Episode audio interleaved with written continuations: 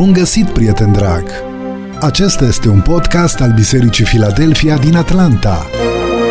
Te invităm să asculți în minutele următoare mesajul pastorului Iulian Costea. Mesajul a fost înregistrat în decursul anului 2018. Îți dorim audiție plăcută și benefică pentru suflet. Iubiți frate și surori, vă invit cu respect să ne ridicăm în picioare și cei care aveți Scriptura cu dumneavoastră să deschidem împreună la Evanghelia după Matei, capitolul 25. Citim din cuvântul Domnului, începând cu versetul 14 până la versetul 30. Matei, capitolul 25, de la versetul 14 până la versetul 30. Să urmărim împreună cuvântul Domnului. Atunci, împărăția cerurilor se va asemăna cu un om care, când era să plece într-o altă țară, a chemat pe robii săi și le-a încredințat avuția sa. Unuia i-a dat cinci talanți, altuia doi și altuia unul, fiecăruia după puterea lui și a plecat. Îndată, cel ce primise cinci talanți s-a dus, i-a pus în negoț și a câștigat cu ei alți cinci talanți. Tot așa, cel ce primise cei doi talanți a câștigat și el alți doi cu ei. Cel care nu primise decât un talent, s-a dus de a făcut o groapă în pământ și a ascuns acolo banii stăpânului său. După multă vreme, stăpânul robului, robilor acelora s-a întors și le-a cerut socoteala. Cel ce primise cei cinci talanți a venit, a adus alți cinci talanți și a zis, Doamne, mi-ai încredințat cinci talanți, iată că am câștigat cu ei alți cinci talanți. Stăpânul său i-a zis, bine, rob bun și credincios, ai fost credincios în puține lucruri, te voi pune peste multe lucruri. Intră în bucuria stăpânului tău. Cel ce primise cei doi talanți a venit și el și a zis, Doamne, mi-ai încredințat doi talanți, iată că am câștigat cu ei alți doi talanți. Stăpânul său i-a zis, bine, rob bun și credincios. Ai fost credincios în puține lucruri, te voi pune peste multe lucruri. Intră în bucuria stăpânului tău. Cel ce nu primise decât un talent, a venit și el și a zis, Doamne, am știut că ești un om aspru, care seceri de unde n-ai semănat și strângi de unde n-ai vânturat. Mi-a fost teamă și m-am dus de ți-am ascuns talentul în pământ. Iată-ți ce este al tău. Stăpânul său i-a răspuns, rob viclean și leneș, ai știut că secer de unde n-am semănat și că strâng de unde n-am vânturat. Prin urmare, se cădea ca tu să-mi fi dat banii la zarafi și la venirea mea eu mi-aș fi luat înapoi cu dobândă ce este al meu. Luați-i dar talentul și dați-l celui ce are zece talanți. Pentru că celui ce are îi se va da și va avea de prisos, dar de la cel ce n-are se va lua și ce are. Iar pe robul acela netrebnic aruncați-l în întunericul de afară. Acolo va fi plânsul și scrâșnirea dinților. Amin. Vă invit cu respect să vă reașezați.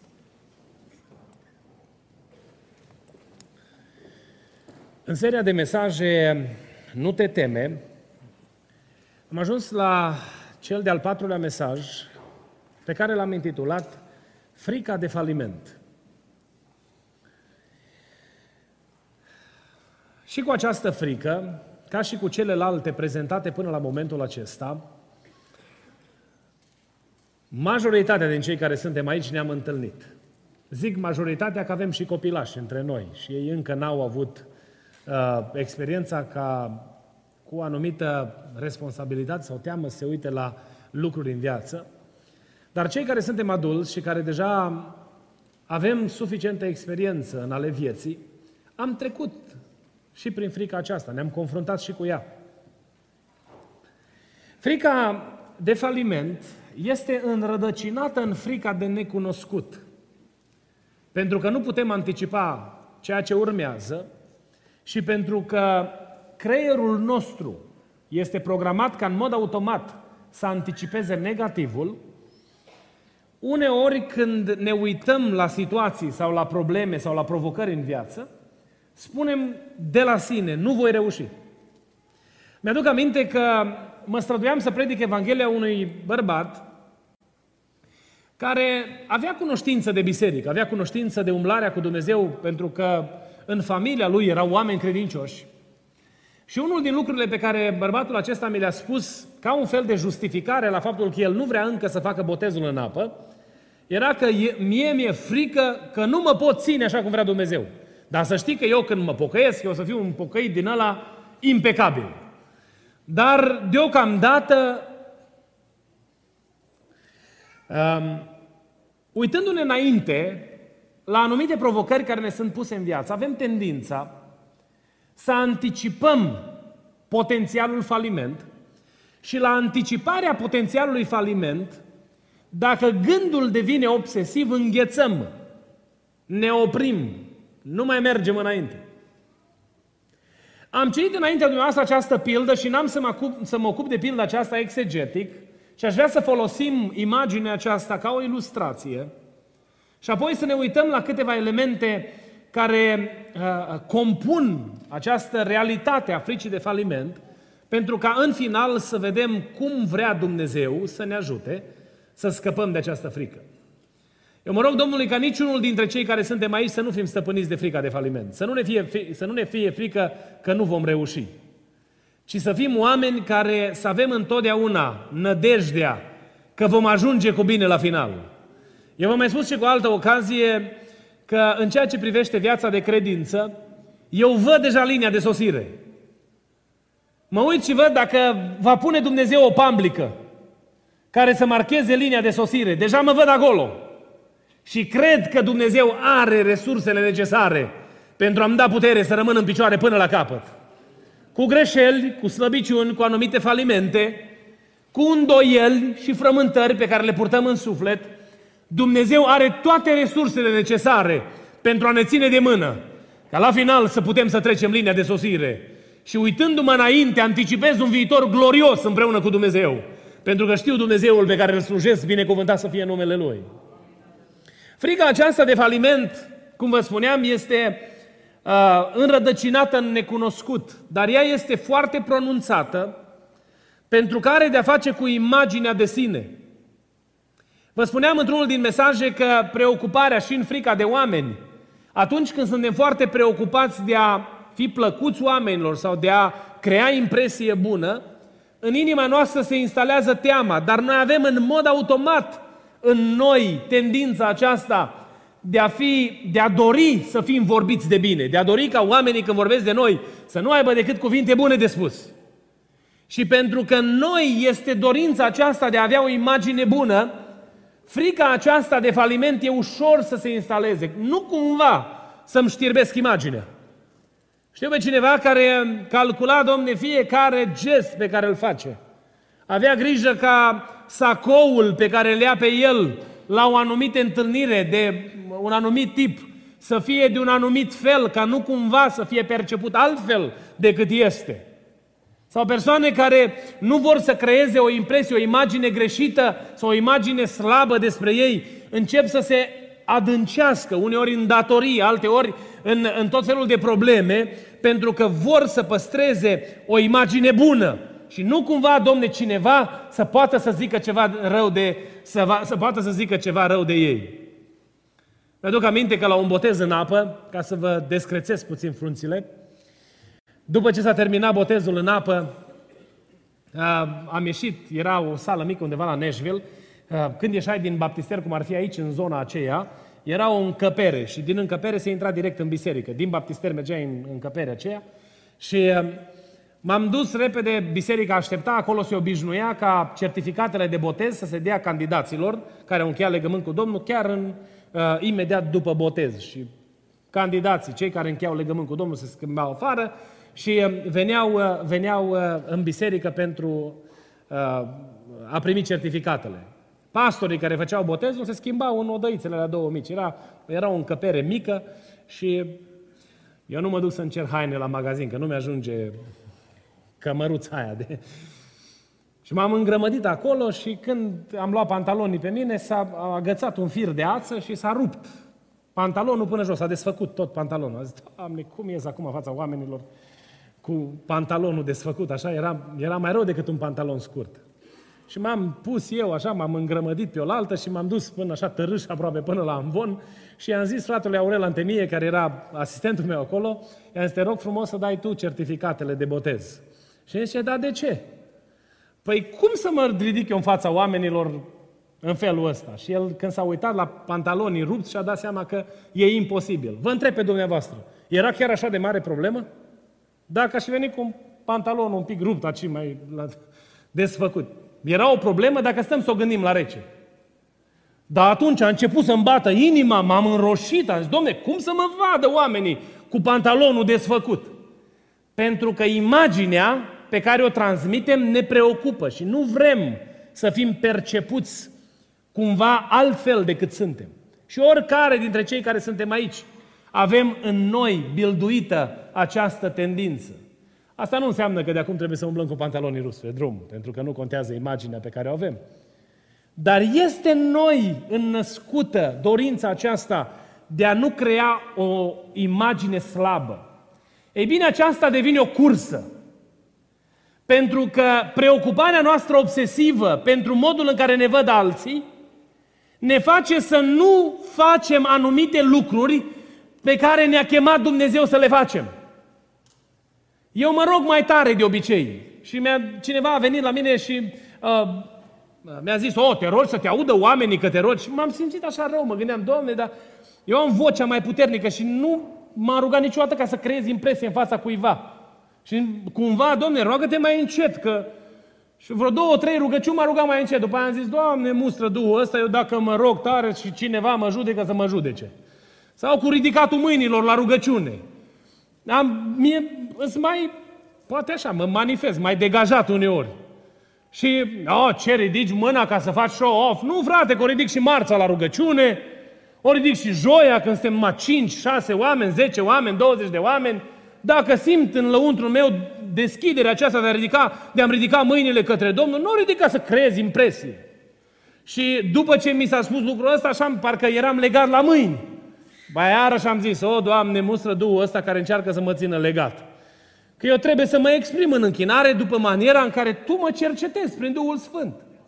Iubiți frați și surori, chemarea lui Dumnezeu pentru noi este să nu ne uităm la viitor și să anticipăm falimentul. Ci atunci când ne uităm la viitor să anticipăm biruința. Să nu ne uităm la viitor și la chemarea lui Dumnezeu de a-L sluji în lumea aceasta și să anticipăm că nu vom reuși, ci să ne uităm și prin credință să anticipăm că Cel care are victoria ne va da biruință până la capăt, lăuda să fie numele Lui. Noi nu vom falimenta, noi vom rămâne în picioare, noi nu vom fi, noi nu vom, lăsa, nu vom fi lăsați de rușine, ci cel care este împreună cu noi este cel care e mai tare decât stăpânitorul lumii acestea și interesul lui este să fim biruitori și să facă cinste vieților noastre, lăuda să fie numele Domnului.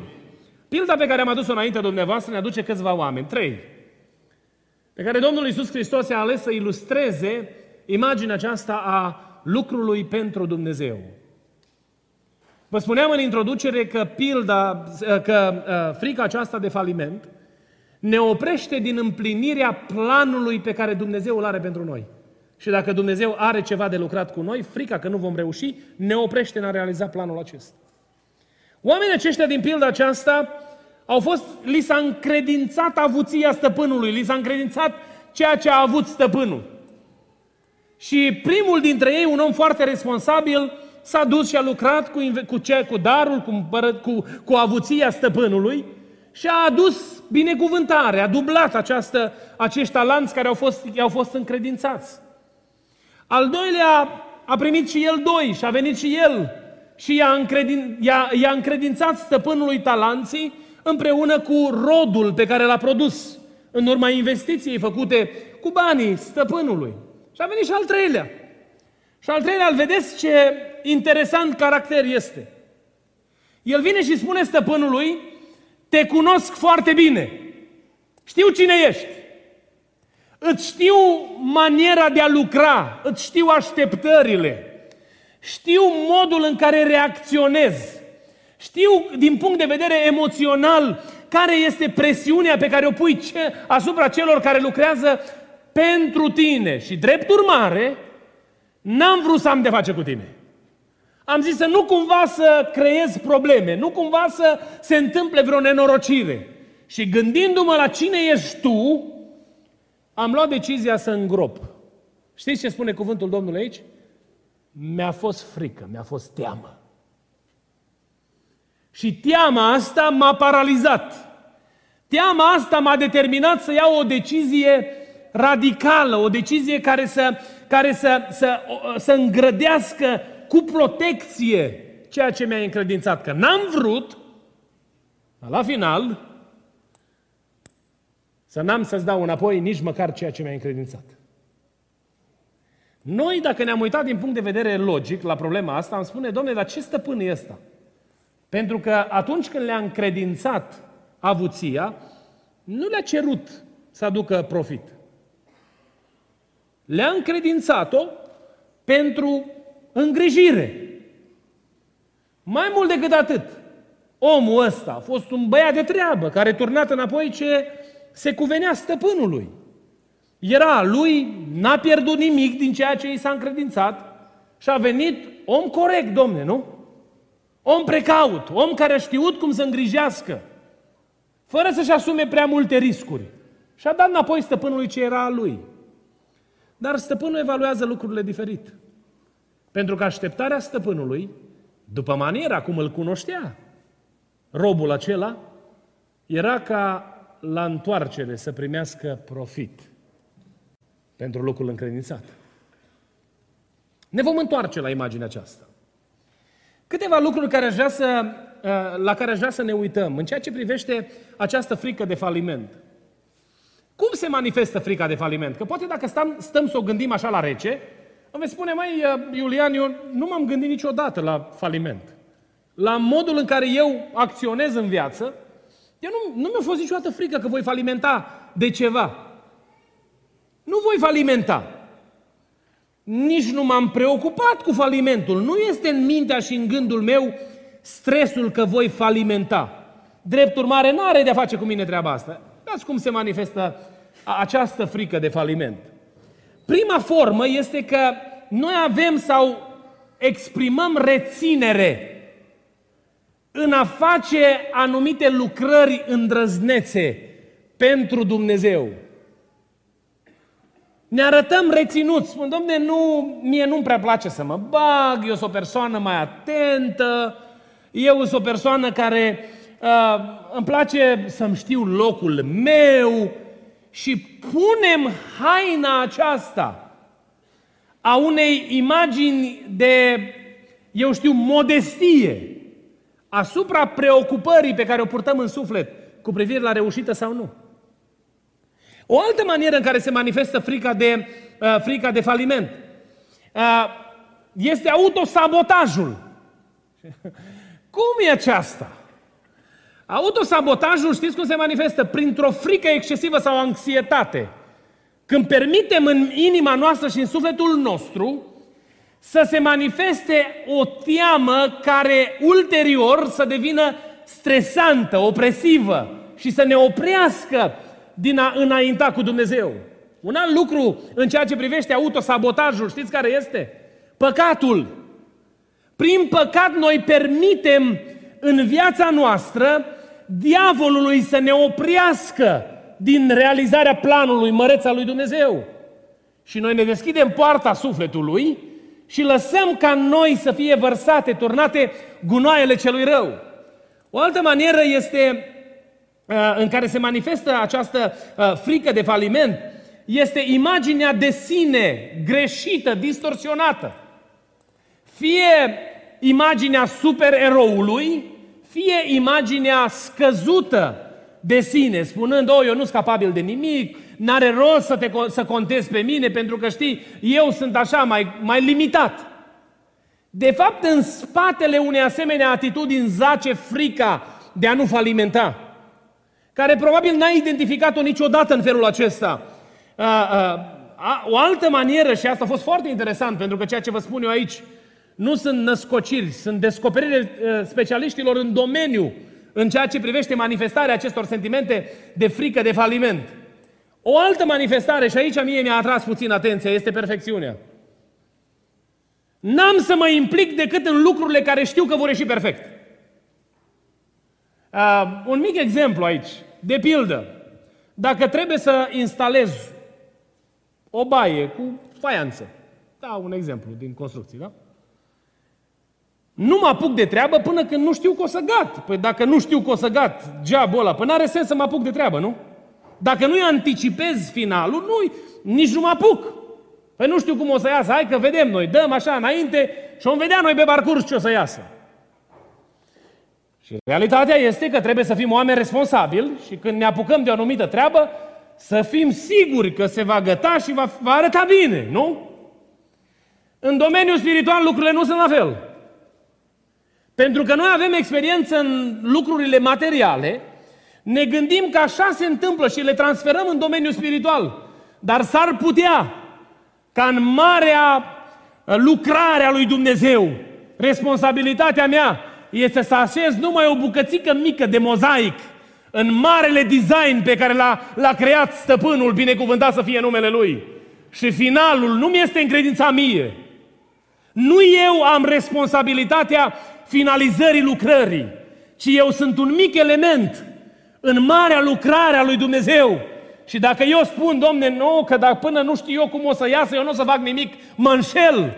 Pentru că s-ar putea ca Dumnezeu să mă ridice pe scena istoriei doar ca să zic un cuvânt unui om și apoi lucrarea mea să se încheie și Dumnezeu să ridice pe altul care să ducă mai departe împlinirea acestui plan măreț.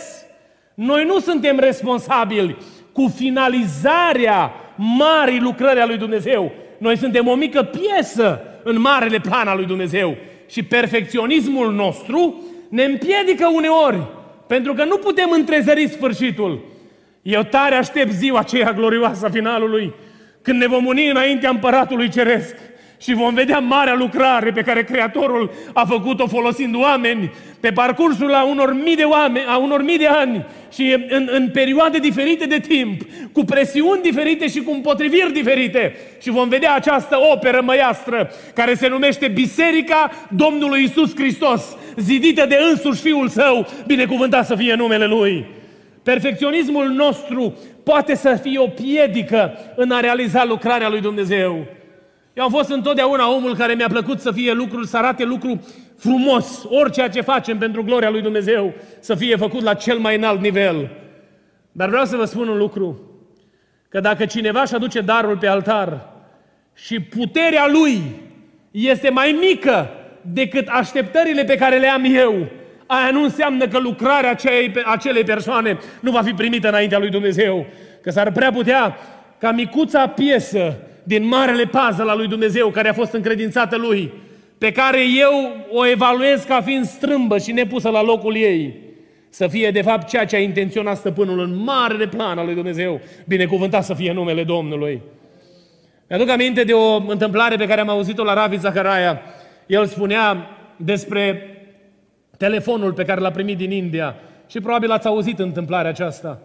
Cu acel bărbat care l-a sunat de pe patul morții și a spus că am avut o experiență inedită și vreau să-ți o comunic.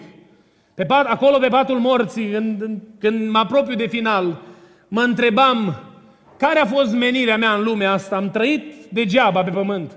Se gândea el, n-am adus niciun snop în împărăția lui Dumnezeu. N-am reușit să câștig niciun om pentru Domnul. N-am asistat la, la, la evangelizări spectaculoase.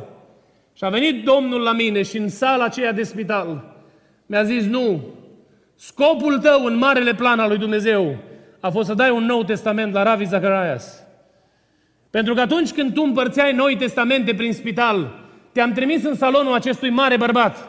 Și acolo, în salonul de spital, i-ai pus în mână Biblia, care citind-o a transformat viața lui. Și am ridicat pe scena istoriei unul dintre cei mai mari apărători ai credinței.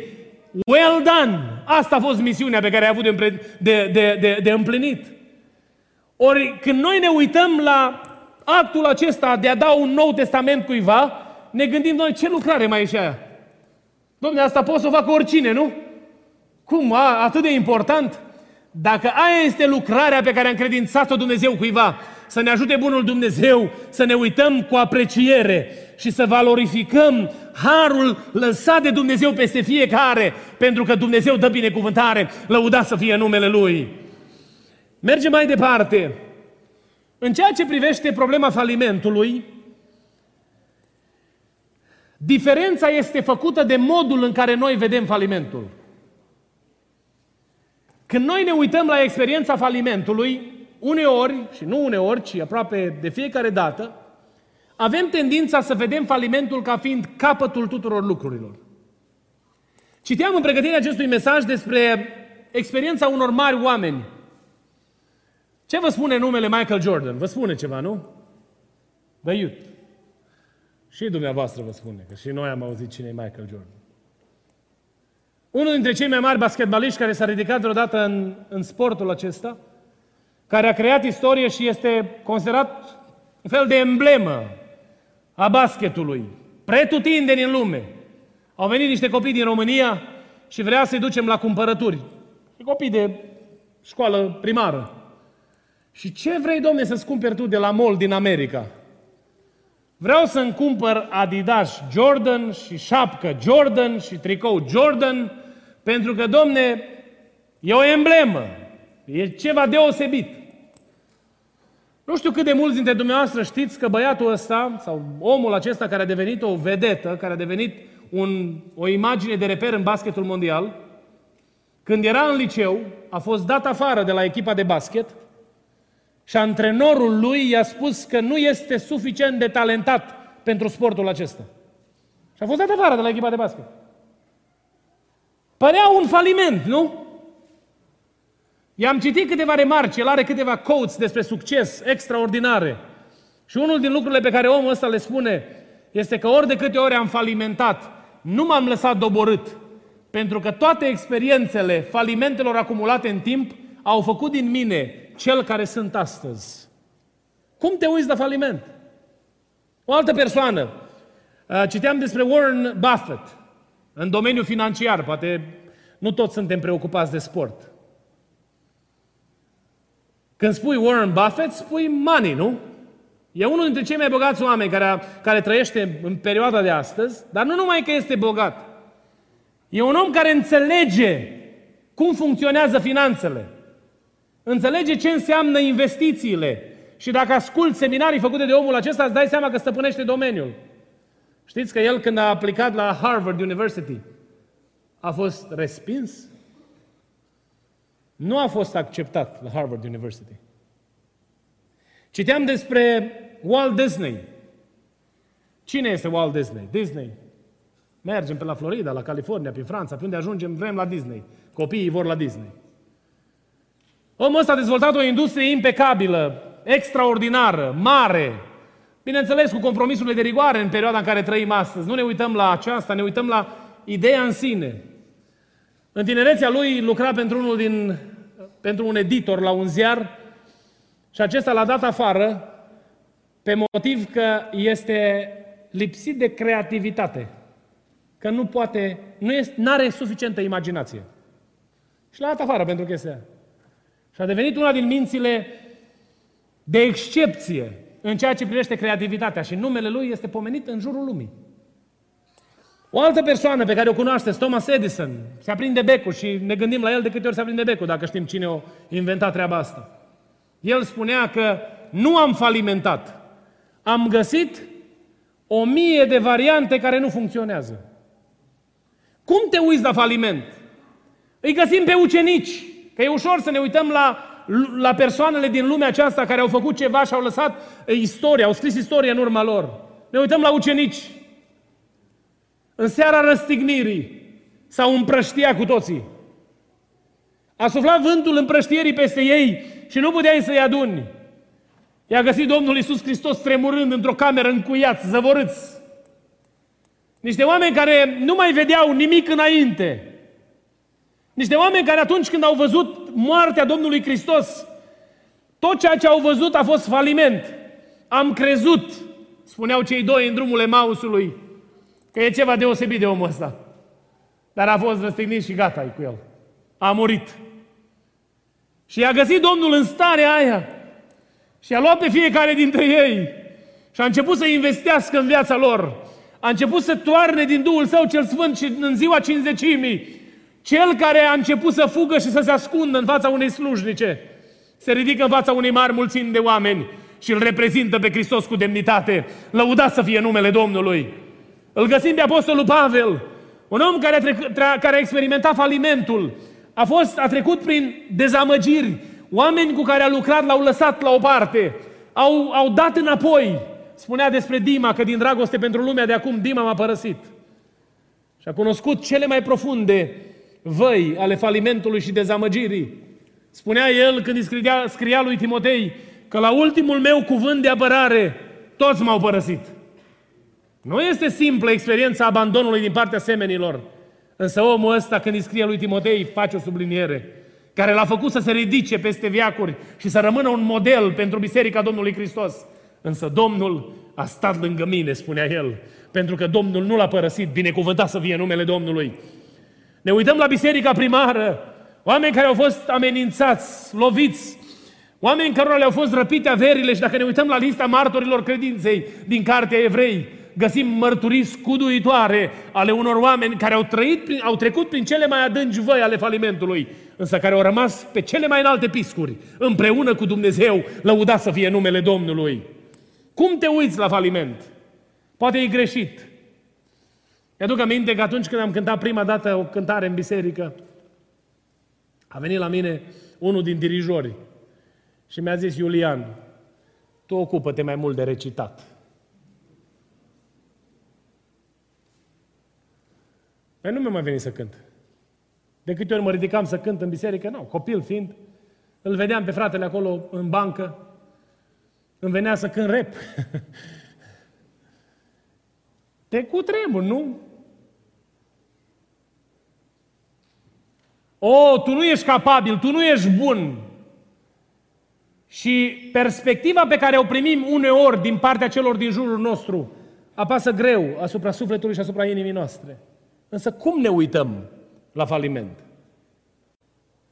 Ne uităm și ni-l însușim spunând eu nu sunt capabil de nimic? Dacă vom face lucrul acesta, știți ce se va întâmpla? Vom rata șansa împlinirii chemării lui Dumnezeu în viața noastră. Am întâlnit oameni care au predicat Evanghelia la mii de oameni și au fost mântuiți mulți în urma predicării Evangheliei, cărora au fost nu puțini oameni care le-au spus oprește-te, pentru că nu-i pentru tine treaba asta. Dar pentru că au știut chemarea lui Dumnezeu în viața lor, au stat pe culmi înalte împreună cu Dumnezeu și au văzut binecuvântarea lui Dumnezeu. Nu te uita la faliment, la greșeală și să faci din aceasta capătul drumului, ci folosește-o ca pe o oportunitate de a învăța ceva. Ridică-te și mergi mai departe în numele Domnului Isus Hristos, binecuvântat să fie numele Lui. Cum să biruim noi această problemă a fricii de faliment? Primul lucru pe care aș vrea să-l așez în inima noastră, fiecare dintre cei care suntem aici, și cel care vă stă înainte, să nu credeți că la mine nu bântuie frica aceasta de faliment. La fiecare. Primul lucru pe care ne-l arată cuvântul lui Dumnezeu, un exemplu acestor oameni, este că teama noastră trebuie să fie nu de faliment, ci de Dumnezeu. Noi cunoscând cine este Dumnezeu însuși, noi trebuie să fim preocupați să nu-L supărăm, să nu se supere pe noi. A venit la mine un tânăr și cu vocea tremurândă îmi spunea, frate Iulian, mi-a vorbit Domnul că trebuie să mă implic și n-aș vrea să, mă, să se judece Domnul cu mine, că mi-a cerut Domnul să mă implic. Și am zis, nu stai aici aproape, crești și te vei implica cu toată inima. Și dacă Dumnezeu a vorbit în dreptul tău, El va împlini chemarea pe care ți-a făcut-o, lăuda să fie numele Domnului. Dacă mă rog ceva înaintea Domnului pentru generația tânără, este ca Dumnezeu să așeze în inima lor frica de El. Să fie preocupați de ceea ce gândește Dumnezeu și de cum îi vede Dumnezeu. Pentru că în modul acesta vor răspunde corect provocării pe care le face Dumnezeu. Spunea cineva odată că nici Dumnezeu din ceruri nu poate să-mi schimbe atitudinea sau hotărârea luată. Oh, păi eu nu fac cu tare sau cu tare lucru. Să ne ajute Bunul Dumnezeu să nu lăsăm ca în mintea și în inima noastră să se așeze o asemenea atitudine, ci să ne fie teamă de Domnul. Vreau să vă întreb, în ce manieră îl cunoașteți pe Dumnezeu? Din experiența pe care o aveți până acum cu Domnul, cum îl cunoașteți? Ce știți despre Dumnezeu? Oare mai știm noi că este un stăpân aspru? Mai suntem conștienți că stăpânul cu care noi avem de-a face e un stăpân care cere socoteală? Suntem conștienți că lucrul încredințat va fi evaluat de Dumnezeu? Oare mai vibrează în noi realitatea că ochii lui Dumnezeu sunt îndreptați asupra noastră? Și că modul în care noi ne aducem darul pe altarul lui Dumnezeu este atent supravegheat de Dumnezeu? Numai atunci în inima noastră este adevărata teamă de Dumnezeu. Când păstrăm conștiința că ceea ce facem și suntem contează pentru Dumnezeu, lăuda să fie numele Domnului. Oare ce mai știm noi despre Dumnezeu? Știm că Dumnezeu are așteptarea ca noi să lucrăm cu darul pe care El ni l-a dat? Cunoaștem oare sau mai este în noi frământarea și preocuparea aceasta? Ce mai știm despre Dumnezeu? Oare mai știm că de modul în care lucrăm va stabili soarta noastră eternă? Că la final va pune în cântar toate lucrurile și va hotărâ ce am făcut și cum am făcut și cât de suficient a fost sau insuficient a fost lucrarea pe care am făcut-o pentru El? Dacă cunoaștem această realitate, Duhul Sfânt al lui Dumnezeu ne cheamă să ne punem serios pe treabă pentru numele Lui, binecuvântat să fie numele Domnului. Teama aceasta de faliment se mai depășește și prin stabilirea unor obiective mici. Dacă avem înaintea noastră un plan măreț, să ne punem în, în inimă, să vedem pași concreți pe care noi îi facem cu Dumnezeu. Spunea cineva, o, păi nu se vede nimic, de 20 de ani credincioși și nu se vede nimic. Și am început să-i pun câteva întrebări. Și l-am întrebat, ai predicat cuiva Evanghelie? Ai vorbit cu cineva despre Domnul? Păi am vorbit cu câțiva oameni. Ok. Ai avut rugăciuni ascultate? Am avut. Da, Dumnezeu mi-a răspuns la rugăciuni. Ai făcut ceva pentru Dumnezeu în ceea ce privește implicarea în împărăția Lui cu suport financiar, dăruindu-ți, dăruind resursele pe care le ai lui Dumnezeu. Păi da, dar e nesemnificativ ce am făcut eu. Eu nu te-am întrebat dacă e semnificativ sau nu. Ai simțit vreodată cercetarea lui Dumnezeu peste tine și viața ta într-o părtășie frățească? O, de multe ori mi s-a întâmplat lucrul acesta.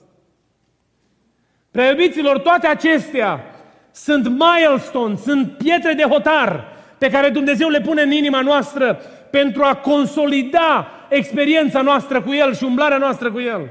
Și pașii mici pe care noi îi facem sunt supravegheați de Dumnezeu și fiecare biruință vine în numele Domnului, lăuda să fie numele Lui. Când o rugăciune ți-a fost ascultată, ridică-ți glasul către cer și binecuvintează-L pe Cel care este Domnul, lăuda să fie numele Lui. Pentru că ai avut experiența comunicării cu Dumnezeul pe care îl slujești, cu Creatorul Cerului și al Pământului.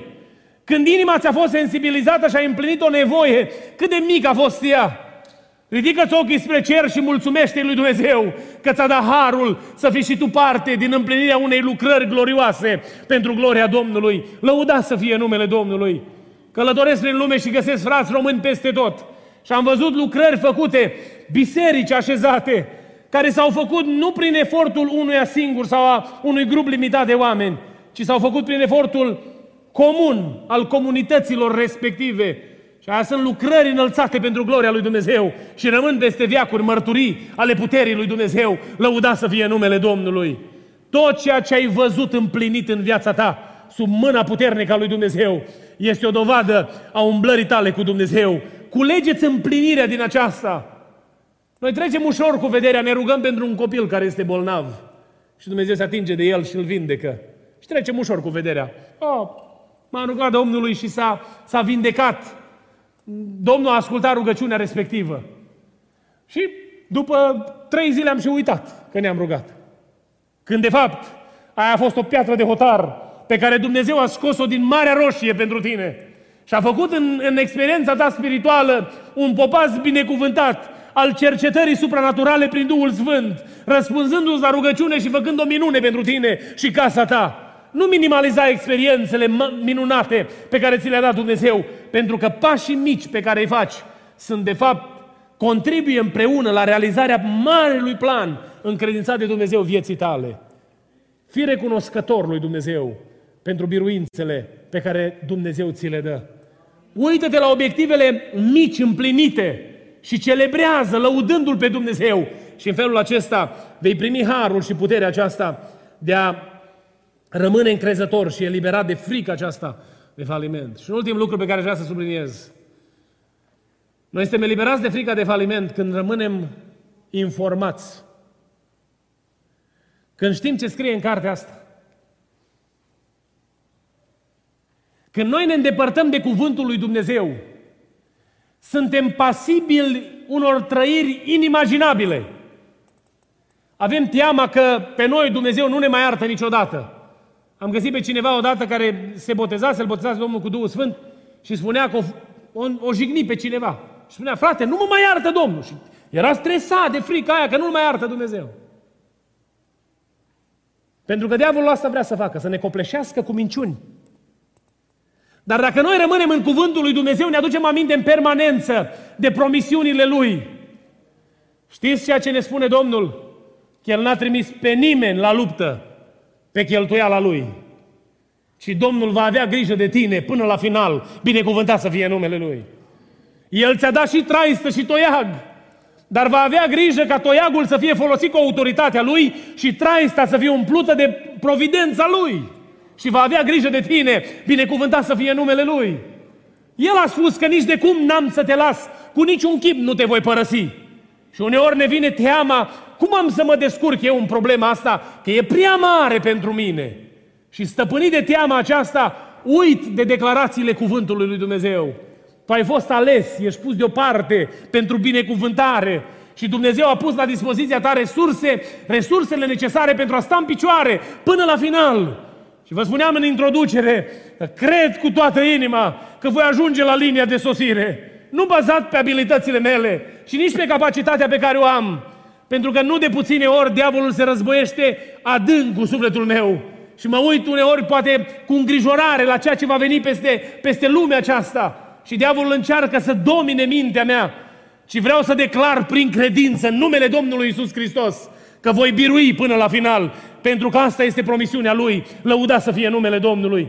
Nu că nu întâmpin necazuri și provocări, nu că nu întâmpin tot felul de ispite pe care diavolul le pune înainte, dar în numele Domnului voi avea biruință până la final. Și tu la fel. Pentru că mă uit la fiecare dintre dumneavoastră și pe frunțile noastre, spune cuvântul lui Dumnezeu, în, în viața noastră este scris copil răscumpărat prin sângele lui Hristos. Și vom purta un nume nou în împărăția lui Dumnezeu. Lăuda să fie numele Domnului. Eu cred că atunci când va suna trâmbița lui Dumnezeu, dacă ne vom găsi aici în Biserica Filadelfia, Dumnezeu are o haină albă pentru fiecare dintre noi. Pe umerașul lui Dumnezeu, în garderoba lui, sunt haine albe pentru fiecare. El are resursele necesare pentru ca tu să ajungi să îmbraci haina albă la final. Rămâi credincios până la capăt. Nu te teme de absolut nimic. Când diavolul vine și încearcă să pună peste tine obsesiv frica că vei eșua, mustră-l în numele Domnului, ridică-te în picioare și fii credincios până la capăt, că Dumnezeu este Cel care îți va da biruință. Când diavolul va zice, nu poți, tu să spui că nu eu, ci în numele Domnului voi reuși, pentru că aceasta este promisiunea pe care noi o avem din partea lui Dumnezeu în cuvântul Scripturii. Fii tare, îmbărbătează-te, fii puternic, nu te lăsa clătinat de, de împotrivirea celui rău, ci lasă ca inima și sufletul tău să fie atinse de puterea Duhului Sfânt. Vreau să vă chem să ne ridicăm. Timpul s-a scurs și aș vrea să facem o rugăciune.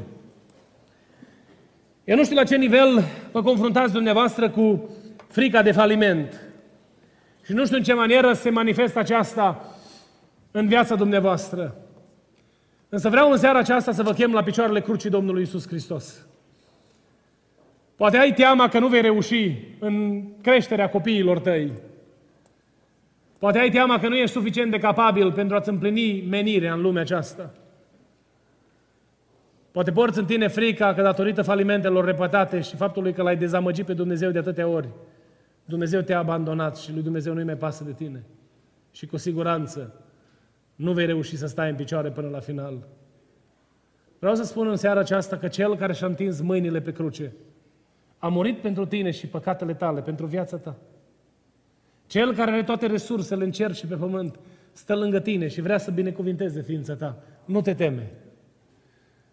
Pleacă-te înaintea lui Dumnezeu în adâncul sufletului tău și spune-i Domnului, Doamne, împreună cu tine de mână, voi mărșălui pe străzile cerului și voi glorifica numele Tău, pentru că Tu ești Dumnezeul vieții mele. Spune Domnului în seara aceasta că în ceea ce privește situația familiei tale, vei rămâne în picioare, că El va avea grijă de tine și crezi lucrul acesta cu toată inima ta, pentru că asta e promisiunea pe care o găsim în Scriptură.